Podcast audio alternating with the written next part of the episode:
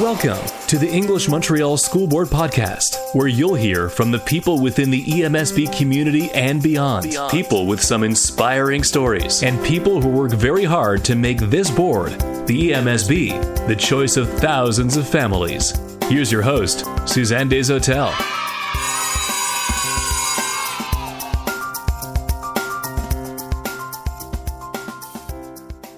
Monday, August 31st, marks the first day of a new school year. Now, this is a day a lot of parents usually rejoice with a return to routine, but of course, there's no usual routine this year. COVID 19 has changed everything for everyone. So, we here at the EMSB thought it might be a good idea to talk to doctors to get some really good, sound medical advice for parents and students and teachers and how to approach what is going to happen on August 31st. I say hello and thank you for joining us because these doctors are so busy these days. Dr. Gerald Fried, who has done a stint as head of surgery at the Montreal General, he is currently a professor of surgery at McGill Medical. He's also an MUHC surgeon as well as Associate Dean Education Technology and Innovation. Hi, Dr. Fried. Hi, Suzanne. Good to speak to you. Also joining us, Dr. Debbie Schwartz, who has three young school age children, uh, one in daycare, two, one starting elementary, and one already in elementary at uh, Merton Elementary. And she is also an ER physician at Lachine Hospital, as well as a family practitioner at Santé Montréal. I'm exhausted with all you have to do. Dr. Schwartz, thanks for joining us. Thanks for having me. Also with us is another very busy doctor, Dr. Christopher Labos, who is a cardiologist and an epidemiologist. Dr. Labos, thanks for joining us tonight. My pleasure. Thank you for having me. Dr. Fried and Dr. Labos, you both went to EMSB schools. I'm curious to know what effect that had on what t- turned out to be these remarkable careers. So, Dr. Fried, let's start with you. Uh, you went to Hampstead right. Elementary, and did anything there spark your interest in medicine? Well, Suzanne, uh, one of the experiences that uh, really was important in my development was the assignment to do a scrapbook when I was in grade five. And uh, I was assigned to do a scrapbook on cancer. So I went to the World Book and uh, Encyclopedia Britannica. I did a lot of uh, literature review, and I had the gall to actually call up the director of cancer research at McGill, and he was kind enough to have me come and meet with him uh, and talk about uh, how uh, cancer was being researched, and and it really resonated with me. Not that I became a cancer doctor, but after that, I really, really focused on wanting to be a doctor. Wow, that's amazing. So, grade five, that's what, you're 10 years old about? Right, yes. Wow, amazing. Dr. Labos, you went to LaurenHill, and I understand that they have a program called HOPS. Can you explain what that is?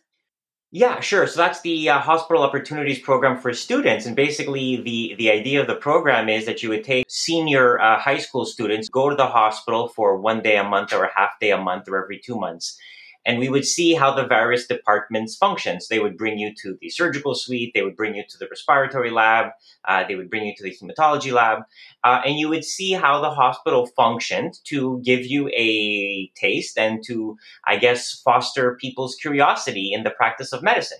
Uh, you know, not necessarily to become doctors, but to see how all aspects of the medical system functioned. And one of the, uh, I guess, defining moments for me was at one point they brought us into the surgical suite, and you know, I thought it was, you know, very interesting. I had no problems with it. And everybody was asking me before and afterwards, like, "Oh, did you faint at the sight of blood? Did this, did the, you know, did the fact of seeing a, a you know, a, a human body bother you?" And the answer was no. I, I seemed to, you know, it was perfectly fine. It didn't bother me in the least, and that's what really uh, showed me, I guess, and allowed me to prove to myself that I wouldn't be bothered by uh, the aspect of practicing medicine. So it became a, a, viable career path for me, basically going forward from that point. So that was your spark. That was, yeah, that was the first moment when I really thought, oh, maybe this is something I could do as a career. let's talk about what parents are really waiting to hear. And that is how do I keep my children and my family safe during this pandemic and get my children back to school while keeping everyone safe? And Dr. Schwartz, let's start with you on that question. Um, I think the number one concern on, on parents' minds right now is back to school. Um, people are the biggest concern has been moving forward why the government has stated that it's mandatory to return back to school. And so obviously we're getting a lot of requests for doctor's notes. There are parents who prefer to keep their children home um, and continue online learning. And then, of course, you have the parents that are, you know, they would like to, their children to return back to school um, because they do recognize the importance of it for their children but they're scared and they're anxious and uh, people don't know what to believe. And the truth of the matter is is that a lot of us don't know all of the details because nobody really knows at this point all of the details of covid unfortunately um, people want to know uh, should their children be wearing masks should they be wearing visors uh, you know how far away they should be sitting from students and, and there's just a lot of questions a lot of unknowns moving forward there must be ways to approach this. Uh, absolutely. Um, absolutely. So, moving forward, what I think is very important is that your school has a proper protocol in place, which is very detailed and very outlined. And I'm very pleased to say that our school has done that um, with the help of our fantastic principal. Um, so I think that this will help quell a lot of anxieties of parents moving forward because if you feel that your school has a solid plan moving forward, I think that that will help a lot. The most important thing is really going to be keeping children that are sick out of the school. Um, children that have family members that live with them that are sick, um, those children need to stay out of the school as well. Limiting congregating areas within the school, uh, having children wash their hands and sanitize their hands multiple times throughout the day, um, and uh, having proper ventilation systems in the school, whether that be opening windows or actual ventilation systems, because a lot of these buildings are quite old, unfortunately. Um, so I think that those are really the the most important things to to address. And of course, there's the issue of masks um, which which the government has addressed and has mandated for the ages of grade five and up, um, only in hallways and when kids are moving from one place to another. I believe that there's still, like I said, there's still so much, unfortunately, that we don't know about COVID. I would prefer to err on the side of caution I believe, as both as a parent and as a family doctor, that there's not much to be lost by enforcing masking for all ages. Um, I'd probably say something like grade one and up, just because I really do feel that the kindergartners are very young to be wearing masks, especially for a good portion of the day. My main concern with masking is that the children are touching their masks. I can tell you I wear a mask probably 10 hours out of the day. Um, even as an adult, even as a trained medical professional, it's very hard to not touch your face and not touch your mask. So my concern is that the children are going to constantly be uh, touching their masks and then not properly sanitizing in between. So that would be my only hesitation regarding masking. But after much thought, I really do believe that the um, benefits would outweigh those that particular con. And I think that what's important to recognize as well moving forward is that this is an ever changing procedure. Um, so what we're going back to within the first couple of weeks of school is not necessarily what will be continuing moving forward.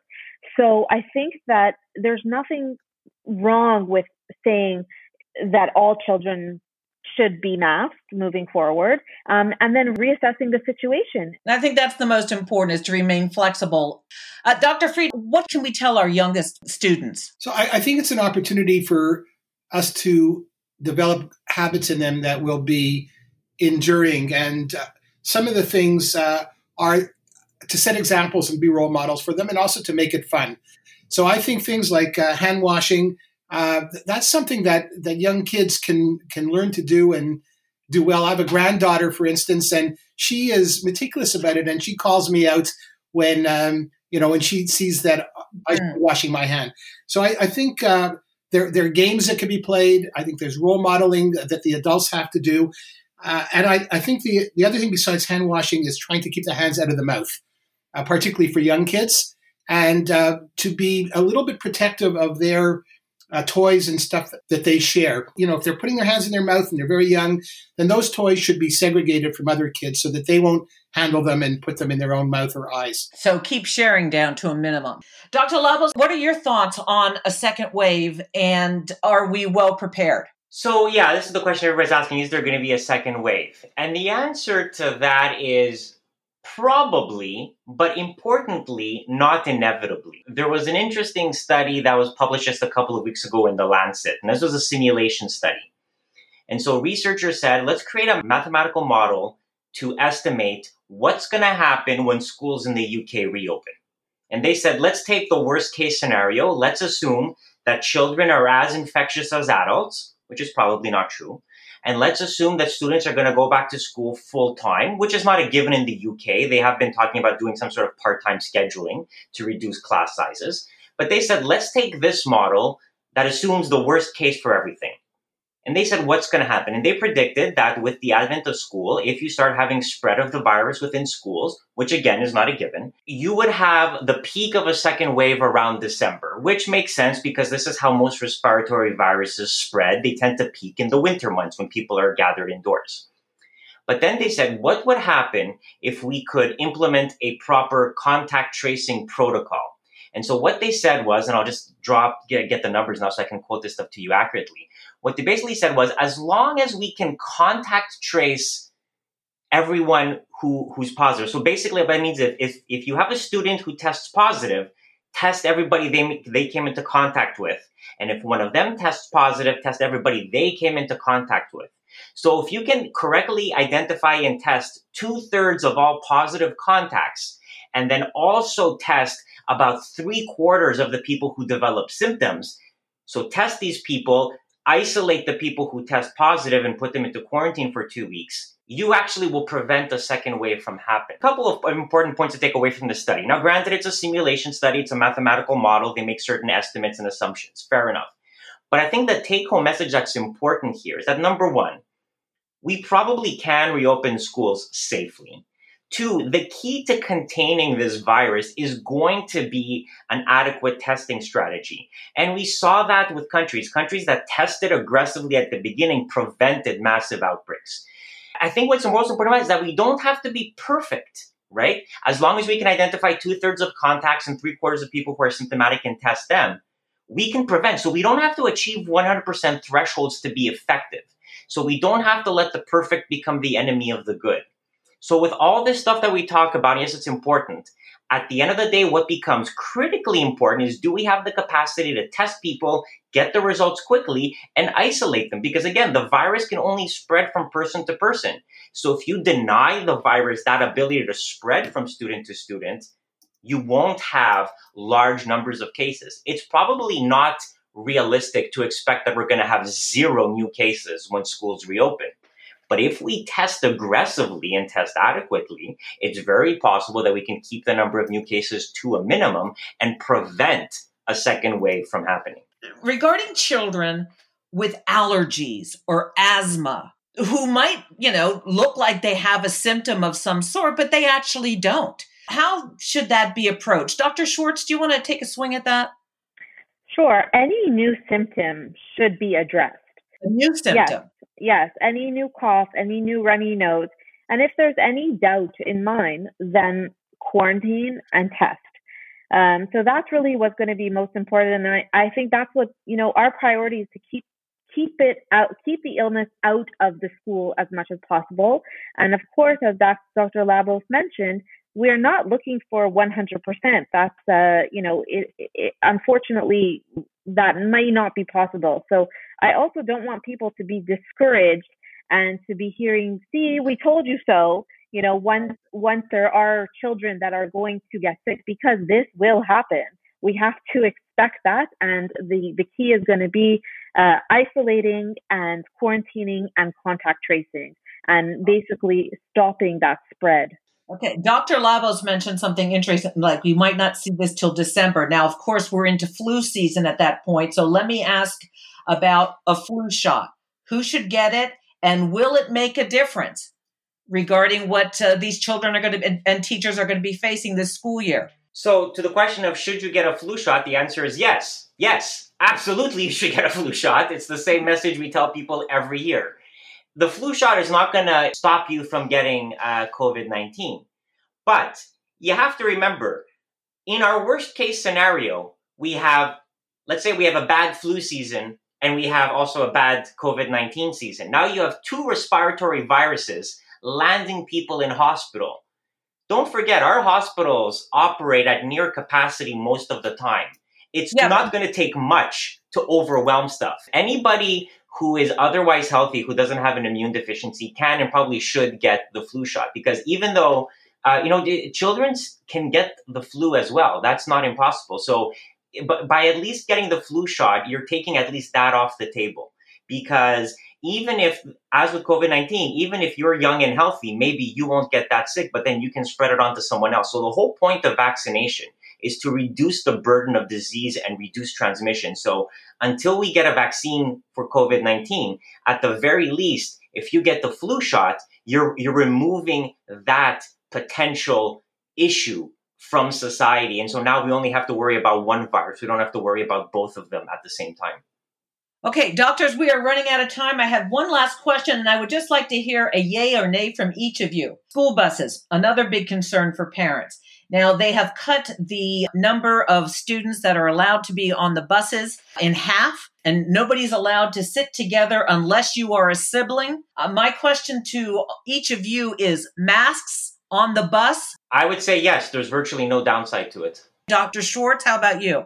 Absolutely yes. Okay, so mask no matter the age. Uh, once again, Dr. Gerald Fried, who was with us, former Hampstead student, uh, currently professor of surgery over at McGill, and he is an MUHC surgeon and associate dean education technology and innovation. Thank you for your time. Dr. Debbie Schwartz, who's got three children, uh, three little ones, two at uh, Merton Elementary, ER physician at Lachine Hospital, and a family practitioner at Santé Montréal. Also, Dr. Christopher Labos, a cardiologist and epidemiologist. Thank you so much for joining us today.